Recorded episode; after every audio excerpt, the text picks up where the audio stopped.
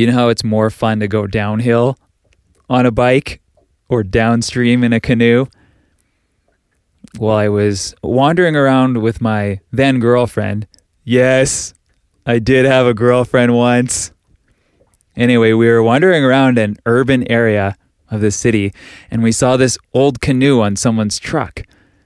I looked at that canoe and wondered how much they really wanted it. Wouldn't it be a refreshing change from normal concrete walking to be on the river in a canoe instead? I left a note under the truck's windshield wiper blade asking if maybe I could purchase this red canoe. The guy called me, and later that day, Stephanie and I were on the river in the red canoe.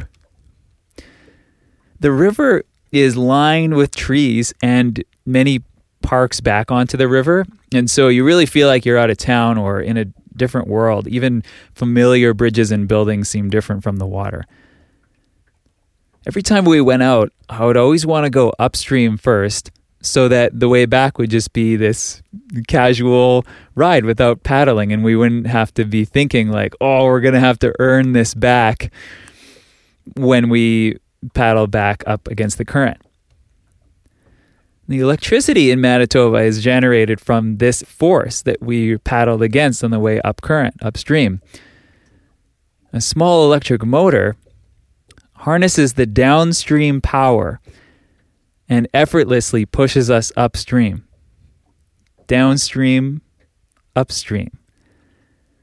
It's really ingenious and special that people figure that out.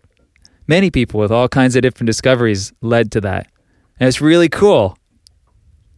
Anyway, regardless of whether you're more of a hey, I like to earn my my downstream by actual paddling hey, that's fine. Good luck with all of your affairs. Thank you for listening, and I'll be back with another one tomorrow.